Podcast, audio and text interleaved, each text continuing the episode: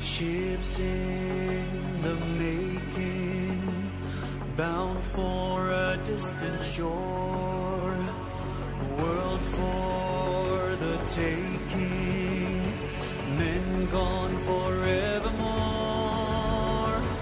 boarding and setting sail. Sexto Continente. Dirigido por el obispo de Orihuela Alicante, Monseñor José Ignacio Munilla.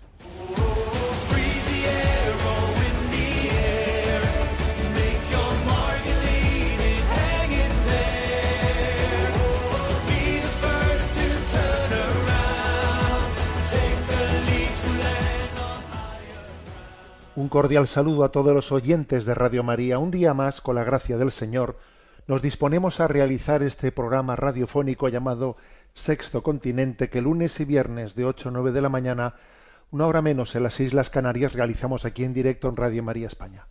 Hoy es 31 de marzo, último día de este mes, especialmente consagrado a San José, bajo cuyo patrocinio queremos encomendarnos una vez más Estamos ya a punto de iniciar la Semana Santa y nuestro saludo de entrada quiere ser para alguien que es ya, que lo sentimos. Ojalá algún día yo le pido a San José, hoy me voy a atrever a pedir un milagro. A ver si sonís conmigo. Voy a pedir el milagro de que llegue un día en que Monseñor Rolando Álvarez, actualmente en prisión, con una condena de 26 años, por traidor a la patria ¿eh? en Nicaragua, pues llega algún día que pueda eh, hablar en este programa y saludaros a vosotros. ¿Qué os parece la petición? No está mal, ¿no? Bueno, pues sí, lo, lo, digo por lo siguiente, ¿no? Pues ya sabéis que desde este programa le hemos saludado, hemos dado noticia de cómo un obispo de Nicaragua, Monseñor Orlando Álvarez, ha ofrecido a Dios su libertad, ha rechazado ser extraditado a Estados Unidos y ha dicho yo no mm, acepto esa extraditación y entonces ha preferido estar 26 años en la cárcel, ¿no?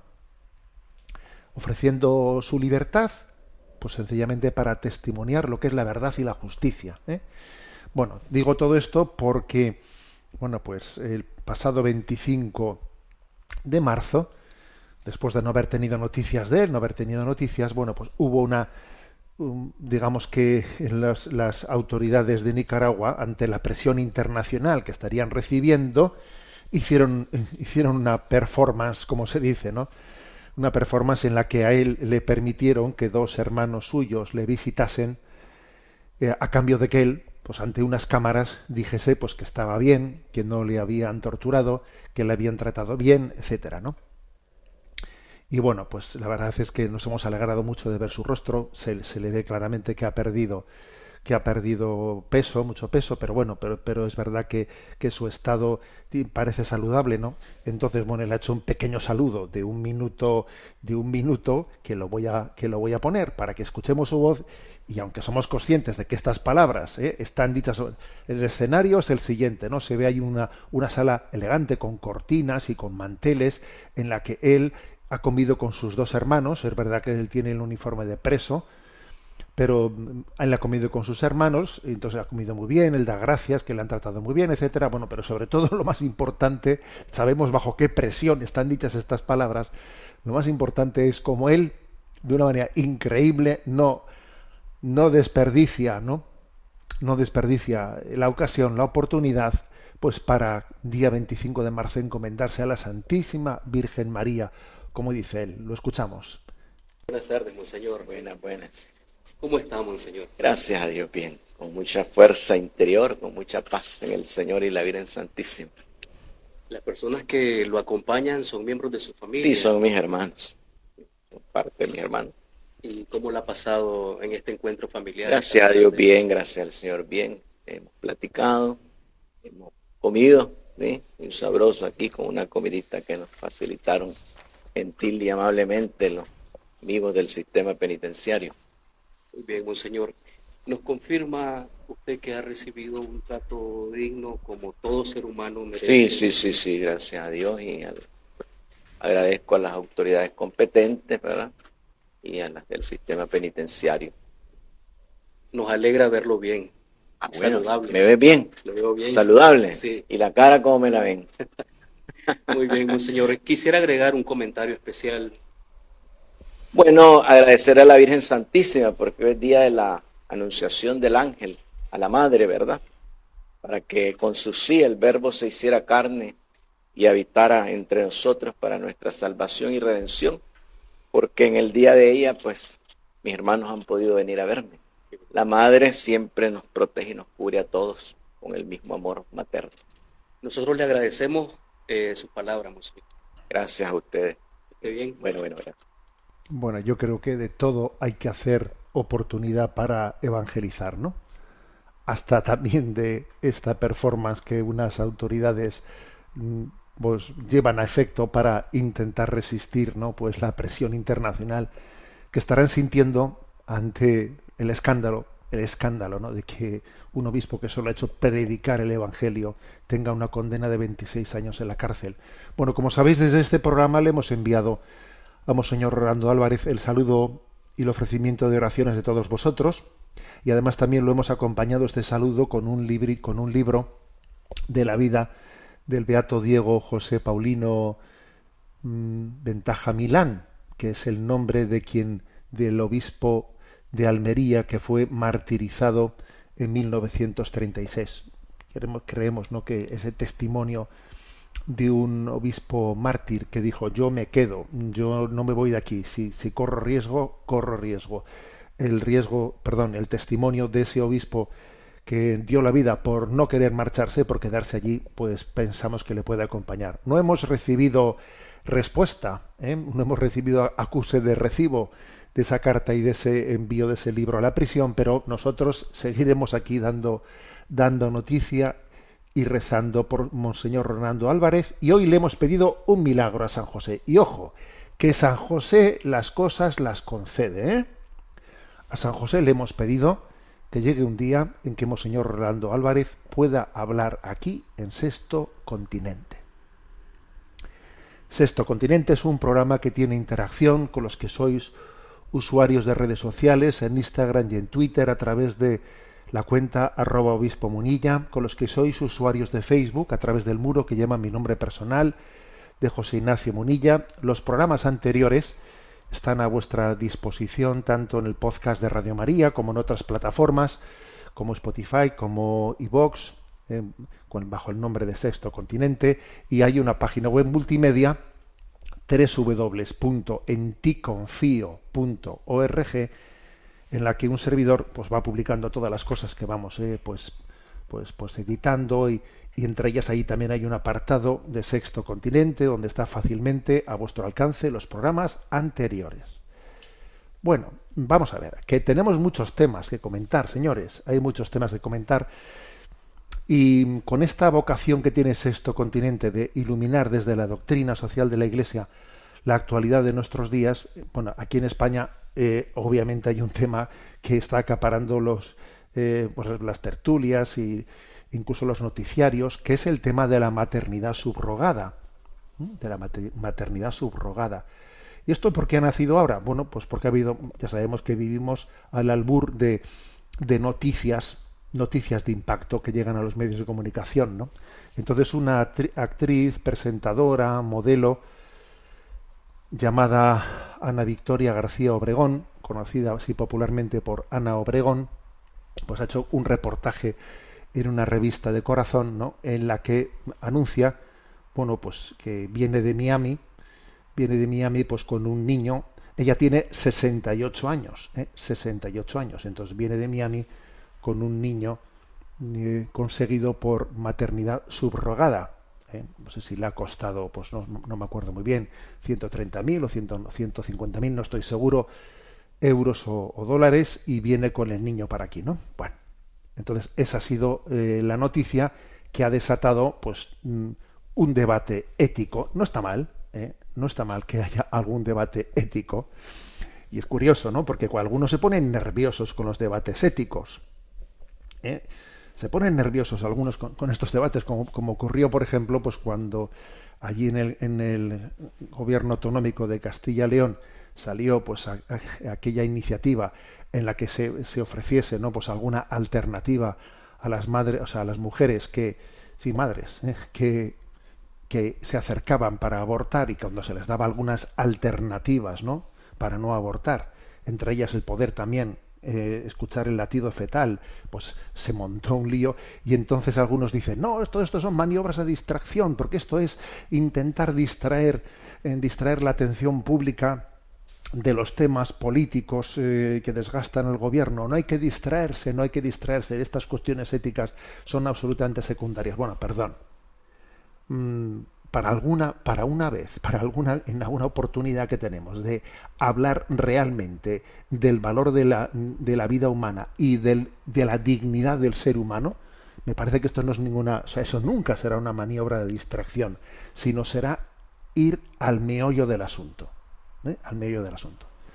Bueno, entonces se ha, se ha originado una, un debate, un debate porque aquí curiosamente hay algunas, eh, pues, algunas posturas que son sorprendentes. Ya conocíamos eh, como desde posturas feministas mm, de, en la izquierda, del espectro político de la izquierda, se habían manifestado en contra de la maternidad subrogada, ¿eh? por aquello de que les parece como que es contrario a la dignidad de la mujer que una mujer sea alquilada. Entonces había, digamos, una propensión desde, la, desde el feminismo de la izquierda contrario a la maternidad subrogada. La postura de Ciudadanos, en un partido liberal, siempre había sido favorable ¿no? a la maternidad subrogada, por aquello del liberalismo, y la postura del Partido Popular había sido contraria, al igual también que la postura de Vox, ¿no? Bueno, ahora resulta que la novedad ha sido que resulta que el Partido Popular, a raíz de, esta noticia, cambia, cambia de, ¿eh? de, orientación. Lo curioso también es ver cómo un partido político, en el fondo, no tiene. O sea, el pensamiento de un partido es lo que diga el presidente. O sea, una cosa es que un partido sea presidencialista, pero otra cosa es cómo es posible que sea un presidente el que sea capaz de dictaminar lo que, lo que un partido político piensa sin tener ningún tipo de eco ni, ni, vamos ni de, ni, de, contrastar en una asamblea en un congreso con lo que dice sus, sus militantes nada o sea igual que pasó con el tema del aborto ¿eh? que de repente sale la sentencia del constitucional y entonces monseñor eh, perdón monseñor el señor Feijo pues coge y, ¿eh? y, dice pues que donde dije digo ahora digo Diego antes esa la ley de, de plazos no la ley de plazos de ha ido, la, votamos en contra y la recurrimos contra el Constitucional y ahora decimos, aplaudimos con las orejas y decimos que esta es nuestra ley. Bueno, pues eh, aquí ahora ha pasado algo por el estilo, ¿no? Ha pasado algo por el estilo que de repente pues el señor Feijo anuncia que el Partido Popular está dispuesto a revisar su, eh, su postura y a aceptar, que estaría dispuesto ¿no? a, a aceptar la maternidad subrogada con el matiz, dicen, de que no sea a cambio de una contraprestación económica. ¿no? Bueno, entonces se ha, se realizado un debate, eh, pues un debate al respecto, que, que, como digo, pues es interesante, ¿no? Y yo envié un, un, mensaje a redes el miércoles en el que decía dos cosas, ¿no? La dignidad de la vida humana se supedita a nuestro mero deseo y la política deja de buscar el bien común para limitarse a dar marco legal a nuestros sueños. Es decir, hacía dos afirmaciones. Primero, ¿no? Eso de que pues la señora Ana Obregón, ¿no? con sus 68 años, diga, bueno, a mí es que me falta algo en la vida, ¿no? Yo pues quiero ser madre, entonces como me falta eso, pues voy a por ello, venga, no quiero tener ninguna experiencia que me falte en esta vida. Bueno, y con 68 años voy a la, ¿no? y a Miami y allí encargo ese hijo por maternidad subrogada es que la dignidad de la vida no se puede supeditar a nuestro deseo humano. Es que la maternidad, la maternidad no es un derecho. La maternidad no es un derecho. Tener hijo no es un derecho. Un hijo es un don, no es un derecho. O sea, como que eso de que a mí me falta una experiencia en la vida, ¿no? Y entonces yo quiero completar mi, mi experiencia y entonces voy con 68 años, ¿no? Pero ¿tú crees que es la edad adecuada? Bueno, aparte, aparte ya de los medios utilizados, ¿no? Pero tú crees que es la edad adecuada, ¿por qué la naturaleza no permite ser madre a los 68 años? La naturaleza es sabia, ¿eh? Entonces, pues porque no permite, pues porque una persona no es el momento de su vida en el que pueda darle a su hijo lo que un hijo necesita. La naturaleza, la naturaleza no permite a esa edad eh, ser fecundo, ser fecundo, pues será por algo, obviamente, ¿no? Pues porque, porque eh, en un momento determinado, ¿eh? en un momento determinado, está sencillamente el, el, ser humano para otra cosa en este momento de la vida, ¿no? Entonces, la vida, la vida, la vida no tiene que ser, tiene que ser asumida tal y como Mm, en la propia naturaleza está, está inscrita, está inscrita. Uno no puede compensar la falta de un hijo por el encargo de otro hijo, no puede compensarla. Un hijo, un hijo es un don y si, y si incluso hemos perdido un hijo, no podemos ahora intentar sustituirlo con el encargo por maternidad subrogada de otro. No, o sea, la, vida, la vida tiene, tiene en sí misma ¿no? un mensaje ante el que nosotros no podemos reinventarla, tenemos que acogerla, acogerla. Bueno, esto es lo primero, ¿no? O sea, la dignidad de la vida humana no se puede supeditar a nuestro deseo. Y segundo, la política, esto lo digo por, por aquello de, por las declaraciones de Feijó, ¿no? que ahora pega ese, ese requiebro la política no, mm, no puede ahora decir, bueno, yo en el fondo no, no, tengo un pensamiento propio sobre el, sobre el bien común, sino que lo que me limito es a dar marco legal a nuestros, a nuestros deseos. Tenemos unos deseos, démosles un marco legal. Perdón, la política está para encauzar el bien común, no para limitarse a dar un marco legal a nuestros deseos. Bueno, eh, esto por una parte. Monseñor eh, hizo unas declaraciones a través de la cuenta de Twitter con respecto a la posición, con respecto a la posición del gobierno, ¿no? Y por respecto a la posición de la izquierda que se manifiesta, se ha manifestado en estos días en contra de la maternidad subrogada. Entonces, claro, él ha dicho lo siguiente: es una buena noticia que desde el gobierno de la nación se reconozca que una mujer no puede hacer con su cuerpo lo que quiera y así se oponga a los vientres de alquiler. Es una buena noticia. Qué pena que no utilice el mismo criterio para el aborto y otros supuestos derechos sobre su propio cuerpo. Porque obviamente es bastante sorprendente, vamos a ser claros, ¿no? Es bastante sorprendente pues con que con que se pretenda ¿no? Eh, sostener el nosotras parimos, nosotras decidimos, yo con mi cuerpo hago lo que me dé la gana, ¿eh? Y sin embargo, pues, diga que la maternidad subrogada no, no, es aceptable. A ver, es que si tú dices en materia de aborto que yo, yo con mi cuerpo hago lo que me dé la gana, a ver cómo tú ahora dices eh, la maternidad subrogada es inmoral. Bueno, no sé, me alegro de que digas que, que es inmoral, ¿verdad? Pero lo que no sé es cómo puedes capaz de compatibilizarlo con eso otro. ¿eh? Bueno, entonces, yo mm, en mis redes sociales, ¿no? Pues ayer envié un mensaje en el que decía, ¿no? Aunque nos alegramos del rechazo de la izquierda, es inconjugable con su lema nosotras parimos, nosotras decidimos. O sea, ustedes a ver cómo, cómo son capaces de, explicar esa contradicción tan, tan absoluta, ¿no? Eso de yo con mi cuerpo hago lo que me dé la gana. Bueno, pues entonces, ¿eh? Y en segundo lugar, ¿no? El mensaje que yo pues transmití también en redes sociales en el día de ayer es que la línea roja no está en el pago de los vientres de alquiler.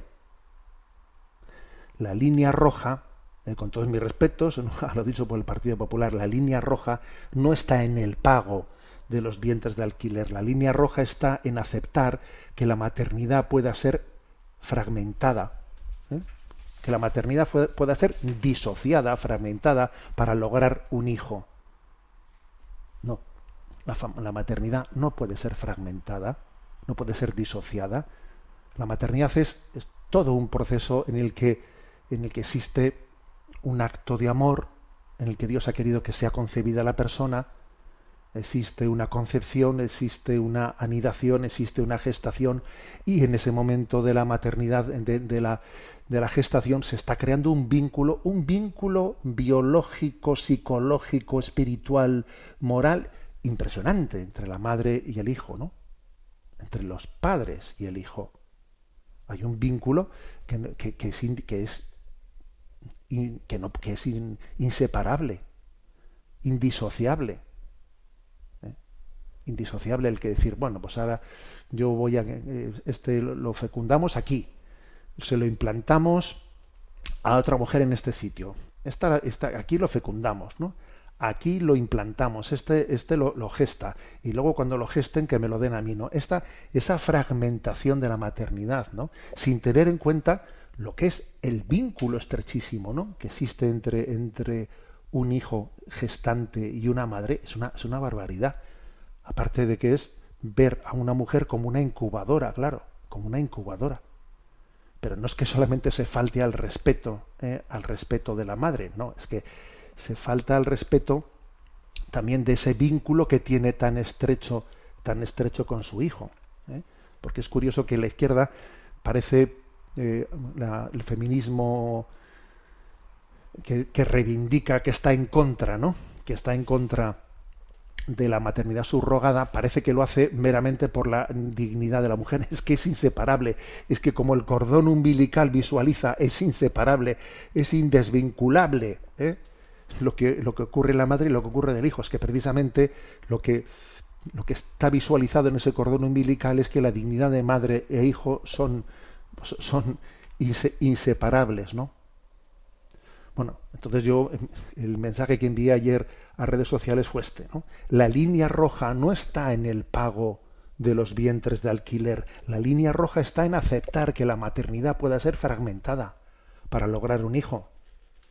En segundo lugar, aunque nos alegramos del rechazo de la izquierda a la maternidad subrogada, es inconjugable con su lema, nosotras parimos, nosotras decidimos, porque claro, si la autodeterminación es el máximo valor y yo tengo y yo tengo derecho a suicidarme y tengo derecho a decir si soy hombre y mujer, ¿cómo vas a decirle que no tiene derecho a, tener una maternidad de alquiler, alquilar su vientre? ¿Cómo van a tener derecho? Tiene derecho a suicidarse, tiene derecho a ser hombre y mujer, ¿cómo van a tener derecho a eso? Claro, con esos presupuestos es imposible que justifiques lo otro.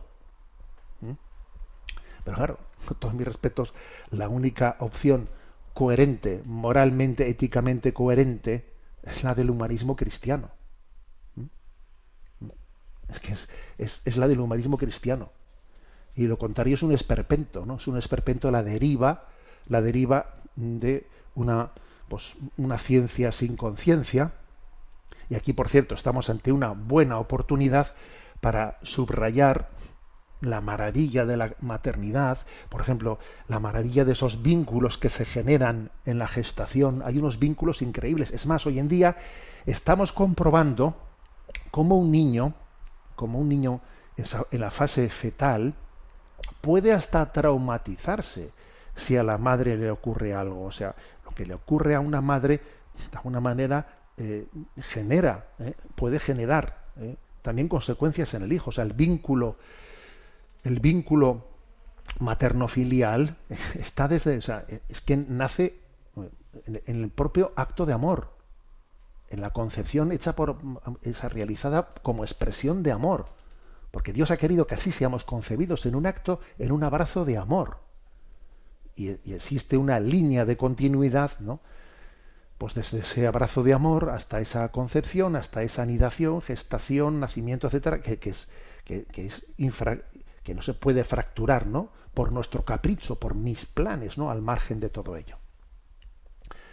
Bueno, pues mm, dicho, dicho esto, que, a ver, la palabra subrogación me parece a mí terrible, ¿no? ¿Qué subrogación? Es un término empleado, ¿no? En el derecho, que viene como a significar la delegación o el reemplazo de competencias, ¿no? Pues yo, a ver, mis competencias se las doy a otro, ¿no? En un negocio jurídico, pues una persona sustituye eh, a la otra en la obligación que tiene. Venga, yo tengo mis, mis deberes subrogados, mis derechos y deberes subrogados en esta persona. A ver, aplicar ese término, la maternidad, es tremendo. Es tremendo. Y voy, a dar dos, dos, argumentos más. ¿no? Esa, esa falsa frontera ¿no? entre eh, pues que la maternidad subrogada es mm, inmoral cuando se hace por dinero y sin embargo es aceptable cuando se hace altruistamente, para empezar, eso es ridículo. Porque ¿dónde está la frontera entre lo altruista eh, y lo que es por pago? Porque es obvio, es obvio que a una persona, a una mujer que va a hacer, que va a llevar adelante esa maternidad subrogada, habrá que compensarle por muchas cosas, habrá que compensarle. ¿eh? Habrá que darle toda una serie de, de, pagos por todos los gastos que eso suponga en su vida. ¿eh? Y, ya sabemos lo que eso supone, ¿no? A la hora de decir, bueno, cuánto es exactamente lo que, lo que podríamos calificar de que es digno para su para, para compensarle todo lo que laboralmente, todo lo que. Bueno, es que claro, empezamos, déjate, estás hablando ya de un pago, déjate tonterías, ¿no? Eso es como cuando los políticos, los políticos reciben en concepto de dietas, etcétera, reciben una, un dinero que es mm, el doble del sueldo que recibimos cualquier otro, solamente en ese concepto de dietas y de todo eso, que por cierto, incluso aunque, aunque es dietas que se siguen, que se llegaron a seguir cobrando, a seguir cobrando, por ejemplo, en el Congreso de los Diputados de España, en los meses en los que estábamos en absoluto confinamiento nadie podía salir de su casa y todas las dietas etcétera se seguían cobrando. Con lo cual en el fondo es un pago eh, un pago encubierto vamos a ser claros. Y aquí y entonces aquí pasaría básicamente lo mismo. O sea la, la, pretensión de decir no eh, maternidad subrogada eh, con, con pago eh, con pago no, pero si es sin pago, sí. A ver, tienes que obviamente compensar a esa persona y en, esa, en ese concepto de compensación, ya te digo yo que al final eso es un pago encubierto. Es un pago encubierto. Todo lo primero. Pero es que además hay temas más graves que este todavía, de los cuales yo observo que no, que no se han dicho nada estos días en el debate, que es que los, que los efectos colaterales que tiene, por ejemplo, y si resulta que ese bebé, ese niño gestante, según va, va creciendo y desarrollando, ¿no? Y se le hace se le hace el test y de repente dice, ah, tiene síndrome de Down. Entonces, eh, eh, la madre dice, bueno, yo a mí me dijeron que se, que, se imponía, que, se, que yo tenía el deber de, me encargaron, me subrogaron, me subrogaron que yo gestase el niño, ¿no? La otra dice, ah, no, no, pero yo con síndrome de Down no lo quiero entonces eh, aborta. Ah, pues yo no quiero abortar. Ah, entonces, ¿quién va a ser la que decida ahí? Porque, porque, porque es que eh, en estos contratos que se hacen de maternidad subrogada, todo esto está escrito, ¿eh? Todo esto está escrito. En estos contratos internacionales que se hace, en caso de que el bebé venga con algún problema, el que tiene derecho a decidir sobre si se interrumpe el embarazo o no se interrumpe el embarazo es el que lo ha encargado. El que lo ha encargado.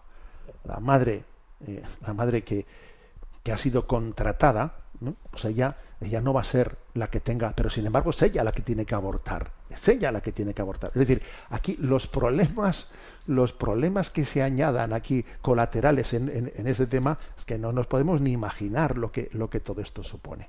¿eh?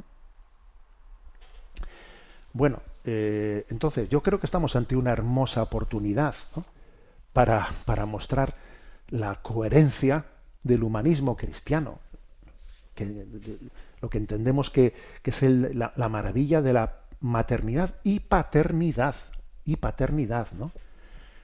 mostrando que como eh, no hay otro lugar digno para que el hombre sea concebido que es el acto, el acto de amor, y que la medicina y todos los adelantos eh, de la, de la de la biotecnología no tienen que sustituir, ¿no? Para que verdaderamente sean terapéuticos, no tienen que producir la vida, sino lo que tienen que hacer es sanar las causas de la infertilidad. Pero, claro, hay, un salto increíble cuando eh, pues cuando las ciencias, las ciencias médicas, en vez de centrarse en sanar, en ser terapéuticas, en sanar la infertilidad, lo que hacen es dejar de investigar sobre la infertilidad, porque es increíble cómo se ha abandonado la investigación de las causas de la infertilidad y se ha dedicado todo el dinero en la producción, en la producción humana en laboratorios, etcétera, etcétera. Y eso no es un acto médico. El acto médico es el terapéutico, no el de producir la vida. Vamos a ser claros, es que distingamos ¿eh? una cosa de la otra. La vocación médica tiene que ser terapéutica. Entonces, es una, oportunidad para hablar de este, de este aspecto, ¿no? Porque, claro, esta, esta de fragmentación, esta disociación, disociación es, el problema de fondo. El punto 2367 del Catecismo de la Iglesia Católica habla de, de la disociación de la paternidad, ¿no? mediante una persona extraña a los cónyuges, como puede ser la donación del esperma, del óvulo o el préstamo del útero, que todo ello entendemos que es inaceptable desde el punto de vista ético, ¿no? Porque dañan estas técnicas dañan el derecho del menor a nacer de un padre y de una madre ligados entre sí por un matrimonio y por un amor estable. ¿eh? Yo creo, con todos mis respetos, que me parece que la, que, la postura del humanismo cristiano es la única coherente. ¿eh? Bueno, y antes de concluir, también eh, saludo, por una parte, con, con gozo y alegría, pero también con algo de preocupación, pues el nuevo código deontológico médico que, el Colegio de Médicos Español ha presentado en el Congreso de los Diputados, que lo ha hecho pues, justamente esta semana también y es como una especie de código deontológico renovado en el que lo que me parece muy potente, muy potente es que el Colegio Médico Español reafirme su no a la eutanasia y al aborto. ¿Mm? En el artículo 38.4 de este código deontológico dice que el médico no deberá provocar ni colaborar intencionadamente en la muerte del paciente. Punto. ¿eh? O sea que es bastante decir, ¿eh? Y en el punto 61.1, en el artículo 61.1, perdón, apunta que el ser humano es un fin en sí mismo en todas las fases de su ciclo biológico, desde la concepción hasta la muerte. Por ello señalan es un deber deontológico respetar y proteger al concebido y no nacido. Señores, ¿eh? me parecen dos afirmaciones limpias y nítidas y nítidas. Sin embargo, lo que lamento es que este código deontológico pues diga algo que, es incoherente con respecto precisamente a este tema de la maternidad subrogada, ¿no? Cuando, cuando afirma que la gestación por sustitución altruista no es contraria a la deontología médica siempre que se, se preserve la dignidad de la mujer y el interés superior del menor. Bueno, pues yo creo que es que es imposible preservar la dignidad de la mujer cuando se le utiliza como una incubadora, sea por dinero o sea por lo que sea, y que el interés superior del menor es imposible preservarlo en, en la maternidad subrogada. No, porque el menor tiene derecho, tiene derecho a que su gestación no esté fragmentada, no esté disociada, que no tenga, para entendernos, dos madres. A ver, ¿quién es mi madre? Un niño tiene derecho a tener una maternidad, una referencia de maternidad y de paternidad claras, tiene derecho a ello. Con lo cual, con todos mis respetos, la afirmación, eh, este punto en concreto, es, bueno, es, mm, es como decir, nos, estamos a favor de esto siempre y cuando no ocurra esto. Ya, pero es que eso ocurre sí o sí, con lo cual la afirmación primera queda anulada. ¿eh? Claro, el decir siempre que se preserve la dignidad de la mujer y el interés superior del menor, pero es que eso es, que eso en la, en la gestación subrogada no ocurre nunca. Ni se preserva la dignidad de la mujer, ni se preserva el interés superior del menor. Con lo cual, pues que yo creo que, ese artículo sobraba ahí.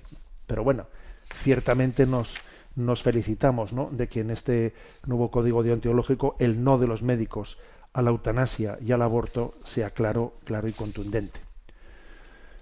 Bueno, pues este es el comentario, ¿eh? y yo creo, eh, yo creo que vamos a, si os parece, eh, hacer en este momento, ¿no? Vamos a hacer una invocación a San José. Se termina el, el año, el año, perdón, se termina el mes de San José. Hoy es 31 de marzo y entonces le pedimos a San José arde, que ardan nuestros corazones.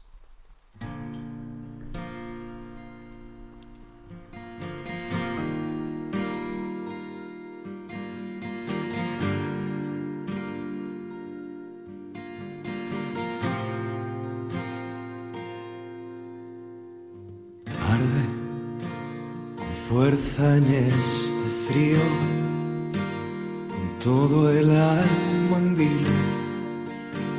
buscando una razón. Tiemblan los muros de esta celda que no pueden intentar contener su corazón. brazos cerrándose abrazos un padre que dio tanto de un hijo que murió. Lloran reyes y tronos lloran ante un hombre en la sombra rezándole a su Dios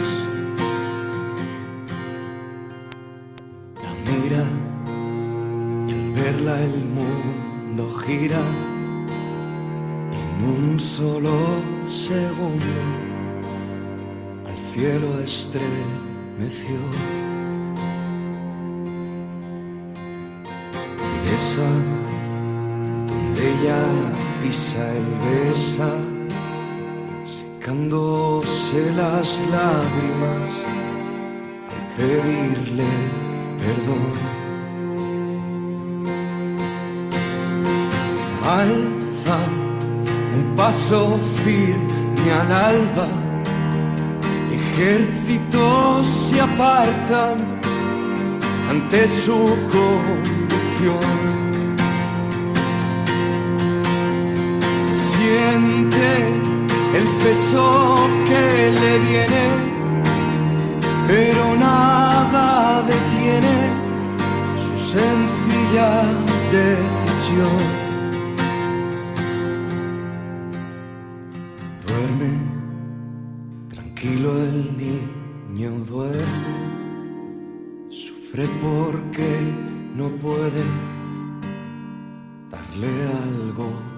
Mejor. Calla en el silencio grita, se le traspasa el alma, sufre su condición. Un te quiero mudo en un silencio acogedor, un humilde carpintero duerme en brazos a su Dios.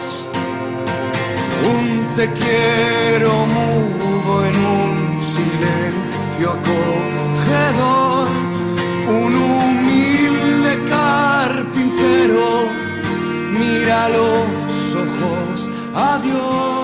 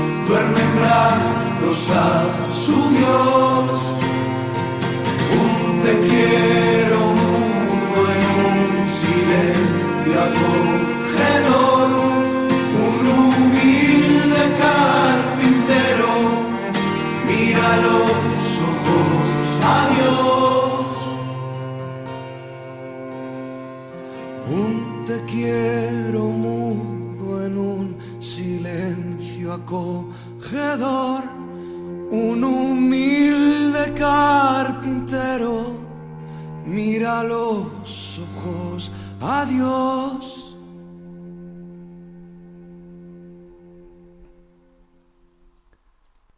un humilde carpintero mira los ojos a Dios y también nos enseña a nosotros a tener esa relación de intimidad que él tuvo con Jesús. Así le invocamos a San José. Bueno, continuamos, continuamos en este programa de Sexto Continente que, como vais a ver también voy a traer otro tema de actualidad porque, bueno, pues eh, creo que fue, no sé si fue el martes, cuando en el telediario de la Sexta, del canal televisivo español de la Sexta, se dio una noticia verdaderamente distorsionada sobre EFETA. EFETA, que sabéis que es, bueno, supongo que muchos lo conoceréis, es una iniciativa de nueva evangelización dirigida para los jóvenes. Bueno, pues es un poco el es lo que es para los jóvenes lo que para los adultos es Emmaus y entonces, bueno, pues es que es curioso ver qué tipo de cosas hay que hay que escuchar y voy a poner el audio de lo que se dijo en el en el telediario y lo comento. Otra imagen de las últimas horas que nos ha atrapado. Esta.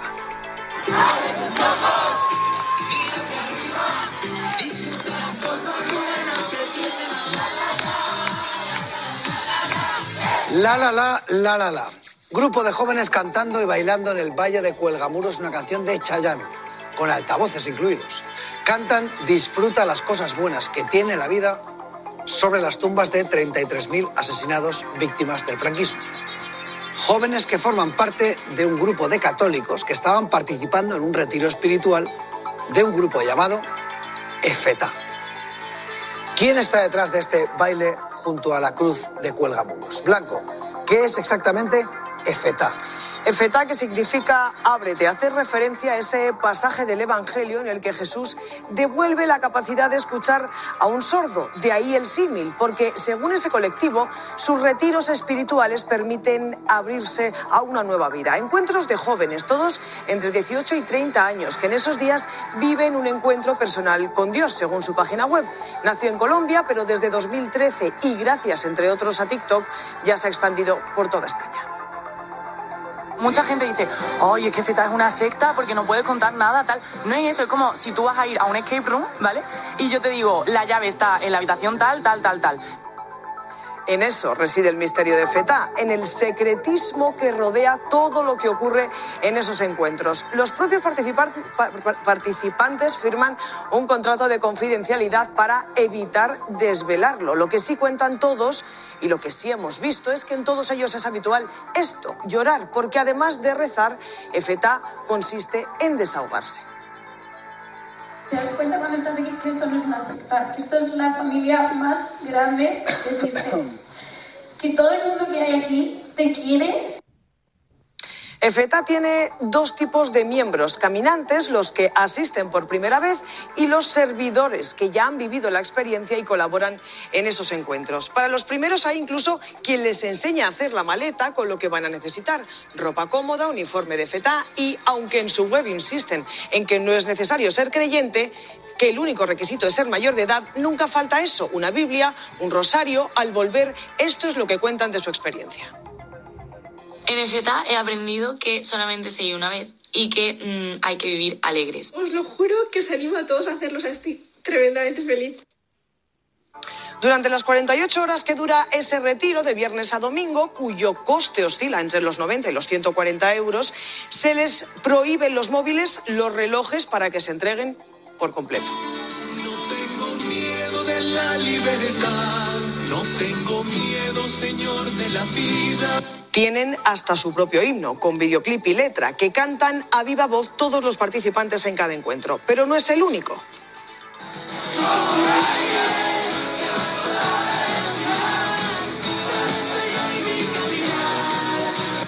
Este le sonará más, es un tema conocido, como ocurrió con el de Chayanne, y tiene algo en común con su himno, de nuevo cantando la libertad, que así se llama la canción.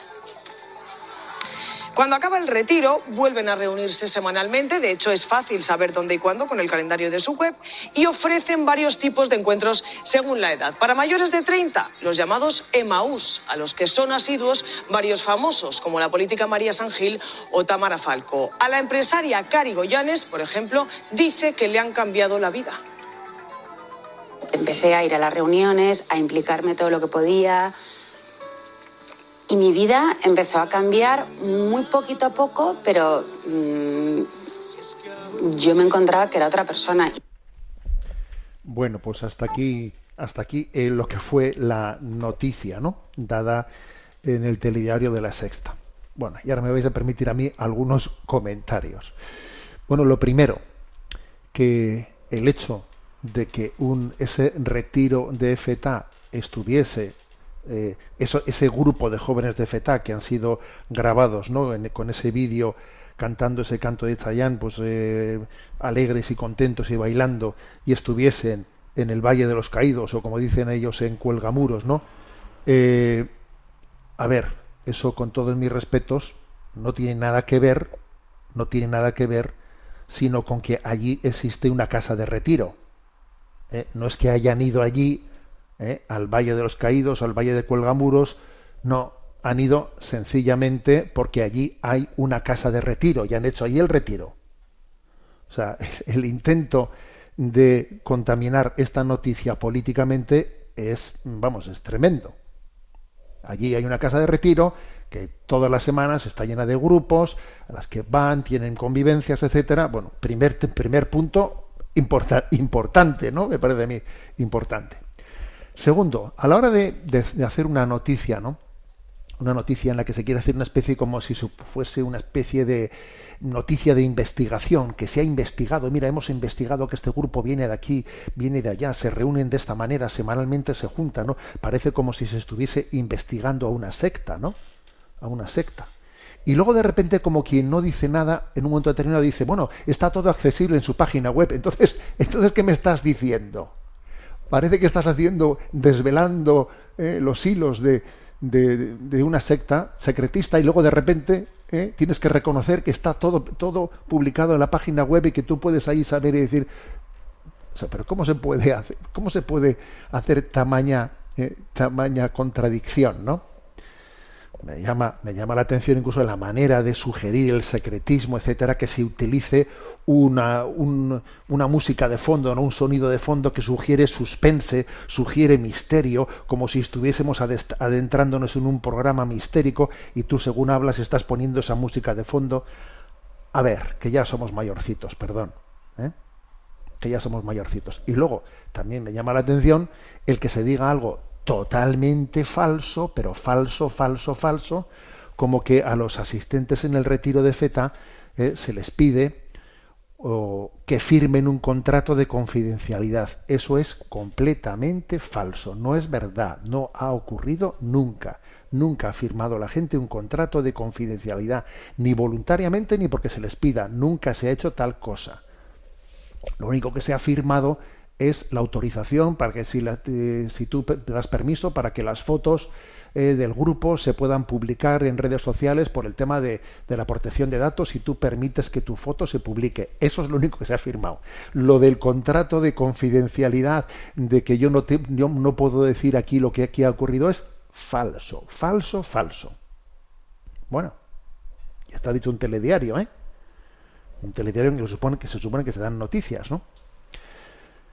Lo que sí que es cierto es que a los, que a los asistentes se les dice, mirad, aquí habéis, habéis vivido pues, una experiencia de encuentro novedosa en la, que, en la que, de alguna manera, esa es una nueva evangelización en la que se ha pensado en formas concretas de cómo llevar a un joven al encuentro con Cristo, entonces, pues no estés contando al que vaya a venir aquí todo, todo aquello con lo que se, se vaya a encontrar, pues porque de alguna manera pierde un poco, pierde ese factor de sorpresa que siempre queremos tener en la, en la proposición, en la proposición de, de, un mensaje o de un encuentro a un joven. Pero eso es absolutamente comprensible, ¿no? El que dice uno, bien, no estés a una persona a la que queremos que viva como un encuentro de novedad, ¿eh? pues el retiro que le vamos a proponer Pues exactamente igual que cuando si tú a una persona le invitas a ir al cine, no le hagas spoiler. Oye, no le hagas spoiler, déjate que, déjate que él vea la película y él la disfrute. Podrás decirle, mira, es una película de guerra y es una película de tal, tal, tal, tal. Bien, le dices cuatro cosas, pero no le hagas el spoiler. Porque entonces, oye, pues ya, es que dice, ya me, has quitado eh, la, fuerza de disfrutar yo plenamente de la película. Nada más que eso, me explico. Pero ni es verdad que hay un contrato de confidencialidad que se haga firmar, ni, ni nada por el estilo, ¿no? todo eso está inventado, inventado, ¿no? Entonces, yo, qué, qué, es lo que diría? Bueno, que, que bueno, que allí donde, donde algo da frutos, surge la contradicción, ¿eh? surge la, persecución y la contradicción, que ya nos lo dijo Jesús en el Evangelio. Que, todos los que sean seguidores de Jesús se, tiene, se tienen que preparar pues, para contradicciones, para persecuciones, y, y esto, claro, si por ejemplo, si EFETA no tuviese éxito alguno, ¿eh?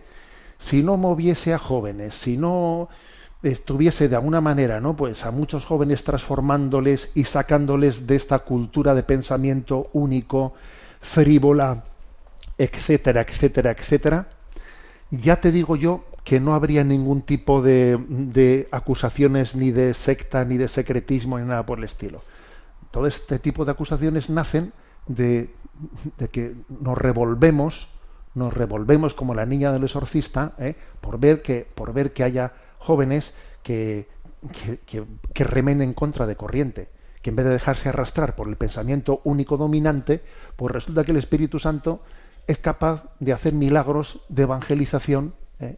y, decir el Evangelio es absolutamente novedoso, es absolutamente fresco para los jóvenes de hoy, porque en vuestro, ¿eh? en vuestro paradigma cultural habéis supuesto que pues, la religiosidad es cosa de, del pasado, que está superada por la modernidad, que, que es cosa de se le puede respetar a los abuelos o a los bisabuelos como mucho, ¿no? Pero aquí el, futuro, en el futuro no tiene lugar el hecho religioso. Ese es el paradigma que y claro, cuando de repente, ¿no? Pues alguien viene con la capacidad de, no, no de decir, no de decir, sino de testimoniar que las cosas no son así, pues entonces, claro, pues de repente entramos en, en crisis. Y entonces hacemos noticias como estas que son patéticas. Es una noticia patética. ¿eh? Bueno, nos quedan muy poquitos minutos y vamos a tener nuestro rincón del DOCAT. Nos toca el punto 294. ¿Qué debe suceder si existe una amenaza de genocidio? La comunidad internacional tiene la obligación moral de intervenir a favor de aquellos grupos cuya supervivencia esté amenazada o cuyos derechos fundamentales sean gravemente vulnerables. Este tipo de intervenciones deben realizarse respetando estrictamente el derecho internacional y considerando además el principio de igualdad entre los Estados. En este contexto, la Iglesia apoya el Tribunal Penal Internacional, que castiga a los responsables de actos particularmente graves, genocidios, crímenes contra la humanidad, crímenes de guerra y el crimen de la, de la guerra ofensiva. Bueno, mm, aquí por una parte, como veis, eh, hay una afirmación clara del apoyo de la Iglesia al Tribunal Penal Internacional, que por cierto, pues ha adquirido cierta mm, actualidad en estos días por el hecho de que eh, Putin haya sido, se haya realizado una especie de acusación ¿no? del tribunal frente a, posibles eh, acciones del presidente de Rusia eh, que en el fondo puedan ser susceptibles de, crímenes contra la humanidad. Ha adquirido cierta, cierta actualidad por ello. Es verdad que hay países que no reconocen ese tribunal, como la propia Rusia, pero lo que la Iglesia dice es que el Vaticano sí lo reconoce, sí lo reconoce porque entiende que ese arbitraje internacional de esa Corte es necesario. También este punto 294 del DOCAT subraya el deber, derecho deber de, de, de, que existan, de, que la comunidad internacional haga algunas intervenciones, intervenciones militares incluso, para poder, eh, para poder parar determinados genocidios, etcétera, ¿no? Por, pongamos un ejemplo, ¿eh? pongamos un ejemplo. Fue un escándalo el hecho de que cuando en el momento del genocidio de Ruanda entre Hutus y Tutsis, la comunidad internacional ¿eh? y los cascos azules allí presentes se pusiesen de lado, se pusiesen de costado y no, y no interviniesen. La no intervención internacional en aquel momento fue un escándalo. Hay una película, Hotel Ruanda, eh, que supongo que muchos habréis visto, esa película de Hotel, Hotel Ruanda, casi yo diría que su tesis principal eh, es el escándalo de la no intervención internacional en aquel momento, porque se veía venir que allí la gente había perdido la cabeza en sus luchas tribales y entonces que se iba a producir un genocidio increíble, entonces por no meternos en líos miramos para otro lado y esa no intervención, esa no intervención es inmoral, es inmoral. ¿eh? Creo que, porque fijaros eso, la Iglesia en su doctrina social ya veis que, según vamos desarrollando estos puntos del DOCAT, es muy crítica ¿no? frente a las intervenciones armadas, pero en situaciones como estos las pide, las, que tiene que haber intervenciones también militares, como esta, como esta en, concreto, estoy poniendo un caso histórico en la que no se produjo y aquello fue terrorífico, ¿no? Terrorífico. Luego, digamos, estas son las dos afirmaciones principales de este punto, ¿no? La del sí al Tribunal Penal Internacional, ¿eh? y por otra parte un sí a las, a las intervenciones llevadas a cabo pues, por la comunidad internacional, ¿eh? Desde los organismos que, que nos representan, cuando digamos la situación interna de una nación eh, tiene el riesgo de, de, que vamos de que se produzcan eh, genocidios y que se produzcan situaciones en las que en las que los más vulnerables pues, puedan estar no pueden estar siendo absolutamente atropellados. Bueno tenemos nuestro tiempo cumplido. La bendición de Dios Todopoderoso, Padre, Hijo y Espíritu Santo descienda sobre vosotros. Os deseo a todos una feliz, una intensa, una santa Semana Santa y valga la redundancia. Alabado sea Jesucristo.